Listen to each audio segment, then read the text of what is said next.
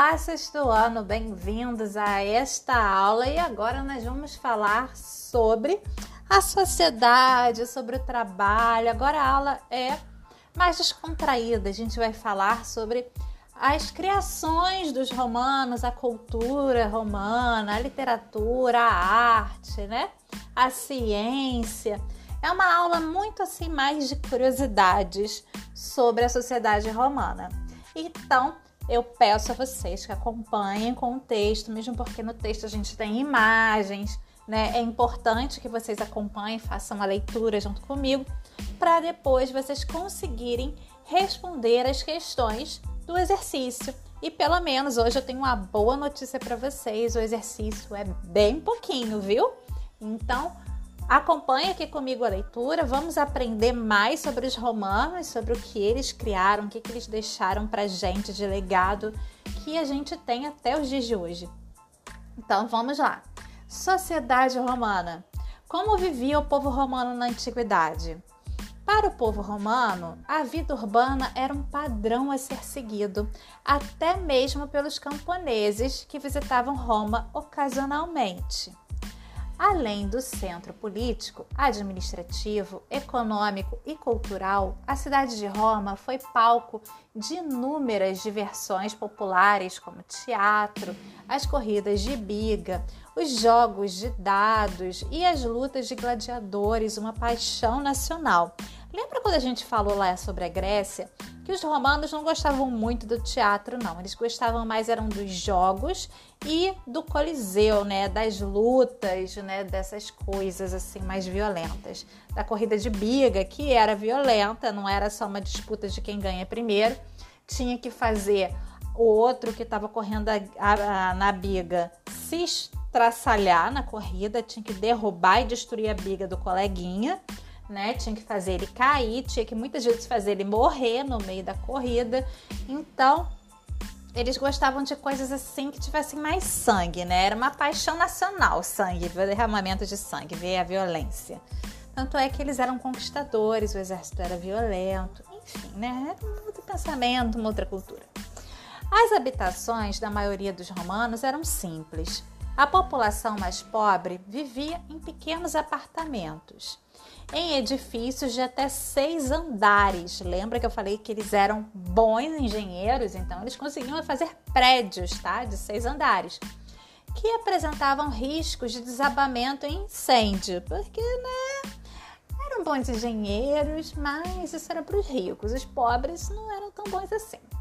Apenas uma minoria vivia em casas amplas e confortáveis, com água canalizada, rede de esgoto e iluminação por candelabros, sala de banhos e luxuosa decoração interior. Isso era para os patrícios ou para os cavaleiros, que eram os plebeus que conseguiram enriquecer, não é, meus amores? Então, era uma vida sim bastante confortável e de bastante luxo. Veja bem, eles tinham água canalizada e rede de esgoto. Isso era algo impensável nas outras sociedades. Se eu disser para perguntar para vocês, e vocês pensarem em algo que vai diferenciar os romanos dos gregos, dos sumérios, dos babilônios, dos egípcios, com certeza é rede de esgoto e água canalizada. Isso aí, meu bem, é luxo. É luxo que hoje não tem no Brasil inteiro, não, tá bom? Os, os trabalhadores de Roma, a maioria eram os escravos, eu já falei para vocês, mas tínhamos artesãos e tal. Vamos lá, vamos falar sobre eles. Em Roma, como nas demais cidades do Império, existiam diferentes tipos de trabalhadores, como carpinteiros, marceneiros, cesteiros, ceramistas, caldeireiros, né? Tecelões, não está aí no texto, mas eu estou pensando em tudo que você precisa. Ferreiro.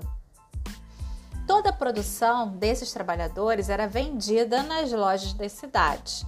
Mas aqui entre nós, deixa eu contar para vocês, a maioria deles eram escravos, tá? Era o cara que era carpinteiro, que era dono do estabelecimento, e ele tinha um monte de escravo que era carpinteiro que trabalhava para ele e não ganhava nada. E ele que lucrava. É isso. É preciso lembrar que grande parte do trabalho na cidade era executada por escravos, lembra que eu falei? Em sua maioria, prisioneiros de guerra. eram eles os responsáveis por qualquer, qualquer tipo de trabalho, desde os artesanais até os domésticos. Eu falei para vocês. Então, se um romano quisesse cortar o cabelo, quem ia cortar? Era o escravo, que trabalhava na barbearia. Se o romano quisesse uma roupa, quem ia fazer? Era a escrava, que trabalhava lá na tecelaria. Se ele quisesse um sapato, quem ia fazer? Sapato não era sandália naquela época. Era um escravo, que trabalhava lá como sapateiro. Por aí vai, né, gente? Os escravos, eles trabalhavam em todos os setores. Tanto é que quando faltou escravo, Roma acabou. É o que eu tenho a dizer para vocês. O direito romano. O direito romano é algo que nós trouxemos para os dias atuais, herdamos dos romanos. O nosso direito atual é todo todo vindo, todo inspirado no direito romano. Vamos lá. Desde criança, o romano era educado para atender às necessidades do Estado e respeitar as tradições e os costumes. Uma série de normas regia a conduta dos cidadãos, tanto na vida familiar como na vida pública. Daí surgiram leis que orientavam as relações entre indivíduos. Reunidas estas leis, formaram códigos jurídicos que deram origem ao direito romano. Então, como os romanos não trabalhavam, como a gente já viu, eles passam, o que, que eles faziam da vida? Pensavam em legislação, em política, desde criancinha eles estudavam isso. Então, a ocupação do romano típico era isso, gente. Era o direito romano, era cuidar de regras, era cuidar da política, era cuidar da administração, era a parte burocrática, era o que o romano fazia. O direito romano dividia-se em duas esferas, a pública e a privada. O direito público era composto pelo direito civil, válido para todos os cidadãos romanos, e pelo direito estrangeiro, válido para os povos conquistados. O direito privado regulava as relações entre as famílias. Então, gente, o que, que era o direito civil? O direito civil era o direito que a gente hoje em dia tem, tipo direito civil de compra e venda, que regulamenta os contratos de compra e venda, os negócios, né, as relações nossas com o Estado, né, as questões de impostos, tudo isso estava dentro do direito civil. E tinha o direito estrangeiro, que não era igual ao direito civil dos romanos. Eles, obviamente, tinham menos direitos e eles pagavam muito mais e eles não podiam fazer qualquer negócio, não podiam fazer qualquer contrato. Eles eram mais limitados. Então, isso valia para os povos que eram conquistados, aqueles que ficavam naqueles territórios fora lá da bota da Itália. Os outros territórios que ficavam ali na parte da Europa, que ficavam lá na África, que ficavam lá no Oriente Médio. Já o direito privado é o que a gente chama hoje de direito de família, que regulamenta as relações das famílias, ao que os pais têm direito, qual o direito das mães, no caso de se separar, de um divórcio, o que cada um tem direito, né? Só que naquela época a mulher não tinha direito a nada. O direito de família era praticamente o direito dos homens da família, beleza? Então vamos lá, continuando a leitura.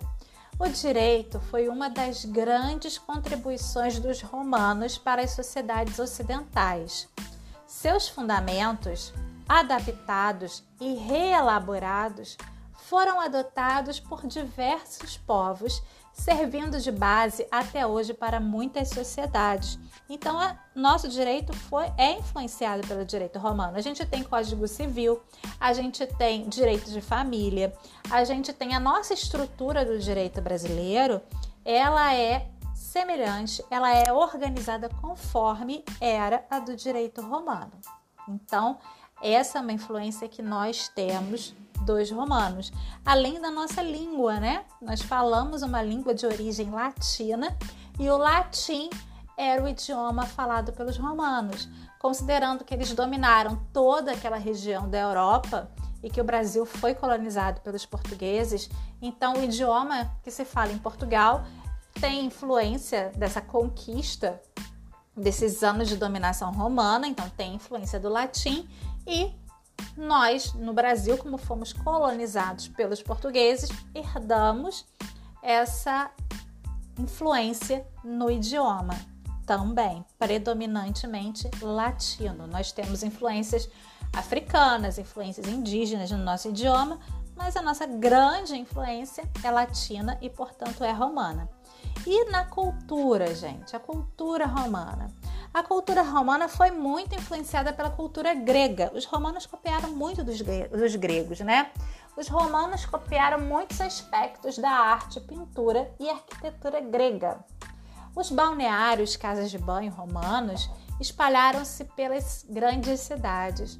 Eram locais entre onde os senadores e membros da aristocracia romana iam para discutirem política e ampliar seus relacionamentos pessoais. Isso é uma curiosidade da cultura romana, que eram os, as casas de banho, os balneários, né? Os, entre os romanos isso era muito comum. Existia casa de banhos para plebeus e para patrícios, casas de banhos para mulheres e para homens. Isso era espalhado em toda a cidade romana, tinha casas de banho. Era comum para eles fazer a parte da recreação, que todo mundo ia para essas grandes piscinas. Algumas normalmente eram aquecidas, né? Porque lá fazia frio para que pudesse ser usada em todo o inverno e as pessoas ficavam lá se banhando dentro da, da água, conversando, socializando, né? Tinham saunas também e tudo era público, todo mundo usava. Isso era uma característica da cultura romana. Vamos continuar aqui sobre o balneário romano. A língua romana era o latim, lembra que eu falei para vocês? Que depois de um tempo espalhou-se pelos quatro cantos do império, dando origem na Idade Média, ao português, ao francês, ao italiano, ao espanhol. A mitologia romana representa formas de explicação da realidade que os romanos não conseguiam explicar de forma científica. Trata também da origem de seu povo e da cidade que deu origem ao império. Entre os principais mitos romanos, podemos destacar Rômulo e Remo, que nós falamos lá na nossa primeira aula. Literatura, arquitetura e arte. A mais conhecida obra literária dos romanos é Eneida. Ela foi escrita pelo poeta Virgílio a pedido do imperador Augusto. A intenção de Virgílio em Eneida é glorificar a cidade de Roma. O livro, escrito em forma de versos, narra a lenda do herói troiano Enéas. Segundo a história de Virgílio, Enéas teria fugido para a Península Itálica depois da Guerra de Troia. Lá teria fundado Alba Longa. O reino pertence ao avô de Rômulo e Remo, fundadores lendários de Roma.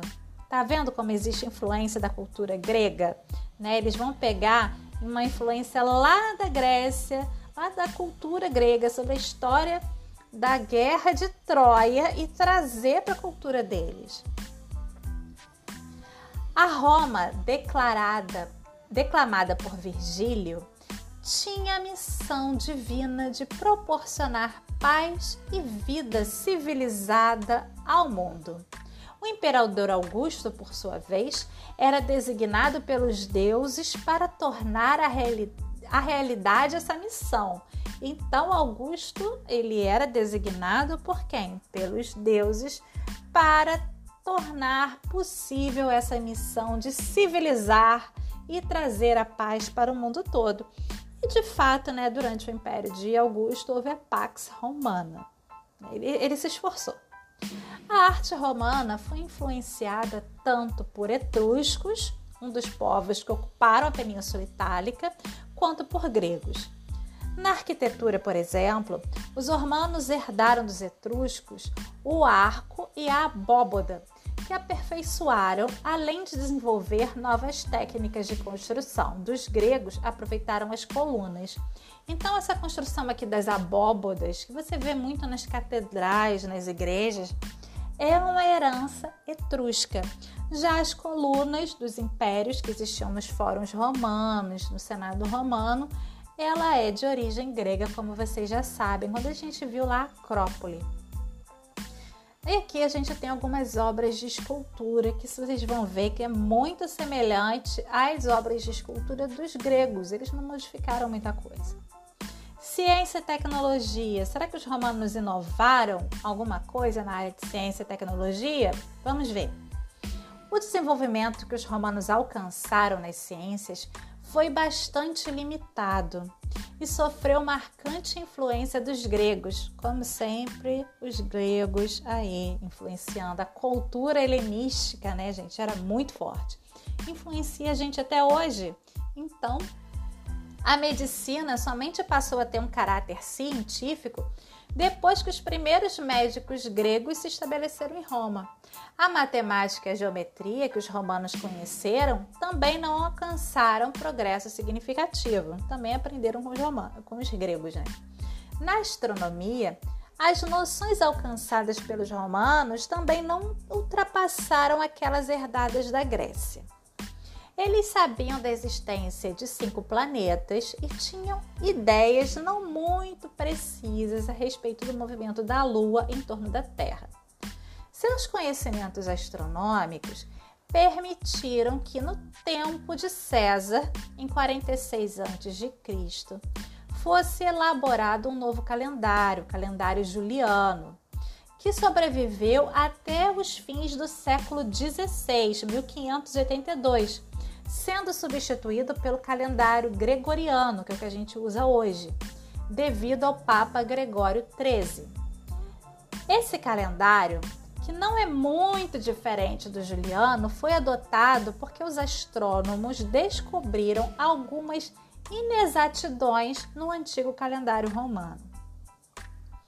A medição do tempo pelos romanos apresentava dificuldades que somente puderam ser superadas séculos mais tarde. Os dias eram divididos em 24 horas, 12 diurnas e 12 noturnas. Os relógios existentes mostravam as horas pelo deslocamento da sombra em relação à posição do Sol durante o dia, se usava relógio de sol. Os romanos numeravam as horas com é, contando-as a partir do nascer do sol. Assim, o clarear do dia acontecia na primeira hora, diferente da gente, né? Que tem a meia-noite e a uma hora da manhã corre já é no meio da madrugada, é noite. A sexta hora correspondia ao meio-dia. A nona hora equivalia ao meio da tarde e assim por diante. Os dias dos meses foram divididos em fastos e nefastos. Dias fastos eram considerados inteiramente favoráveis. Nefastos, os dias negativos para algumas atividades, como as comerciais. Por exemplo, o comércio não podia funcionar naqueles dias. Os primeiros, os primeiros dias do mês eram denominados calendas. Os dias 5 a 7 chamavam-se nonas, e os dias 13 e 15 recebiam o nome de dois. Eram considerados de má sorte os meses de março, maio e metade de junho. Você nasceu em um desses meses? Você nasceu no mês de mais sorte, hein, para os romanos. Ainda bem que você não nasceu nessa época. A geografia entre os romanos foi inteiramente baseada nos ensinamentos aprendidos dos gregos e a cartografia limitou-se ao conhecimento e à elaboração de itinerários, mapas rudimentares que indicavam unicamente os percursos que ligavam diferentes lugares do império. Na história, os romanos limitavam-se à narração dos fatos acontecidos em épocas determinadas. Os historiadores procuravam ainda destacar um sentido moral, extraído dos, dos episódios estudados. Entre os historiadores romanos tiveram destaque Tio Lívio, Tito Lívio, Tácito e Suetônio. Então, gente, a história era como era também dos gregos, né? Eles contavam lá sobre as histórias, só que ao contrário do que a gente estuda de história, que a gente só estuda os fatos, os acontecimentos, os romanos tentavam fazer um é, um sentido moral, né? Qual é a moral da história? Isso aí pra gente já não é história, é literatura, né? Não é história. História só, é, são só os acontecimentos, sem o qual o destaque moral do que foi aprendido. Eu não pergunto isso para vocês, vocês já me viram perguntar? Então foi na ciência do direito que se revelou o gênio dos romanos antigos. Em 450 a.C., ocorreu a promulgação da Lei das Doze Tábuas, o primeiro código escrito de leis elaborado em Roma. Durante quase um milênio, a partir daquela data, o direito romano sofreu uma evolução contínua, cujo apogeu foi marcado pela elaboração do Código Justiniano em 535 d.C., quando o Império do Ocidente já havia sido invadido pelos bárbaros. Então, segundo o texto aqui que nós estamos estudando, é, o grande legado, né, a grande ciência, o grande, a grande coisa que os romanos criaram foi o direito. Mas, gente, eu sempre falo para vocês que eles eram bons engenheiros. Eu acho que a gente tem que considerar. Olha só, eles conseguiam levar água de um lugar para o outro por encanamento conseguiam fazer encanamento de esgoto, conseguiram construir estradas, o Coliseu Romano que está de pé até hoje. Vamos colocar engenharia. As estradas, construíram estradas por tudo quanto era lugar. Ah, eu não acho justo. Eu acho que a gente tem que deixar também falar que eles foram bons engenheiros, além de bons juristas né, de bons legisladores. Criaram as leis, foi importante as leis, é um legado para a gente até hoje, é. Mas a questão de água encanada e de saneamento básico é algo que a gente usa até hoje também, é importante. Estrada é um negócio que a gente usa até hoje também, é importante, né? E que os romanos criaram, vamos considerar, tá? Coloca aí, pode anotar.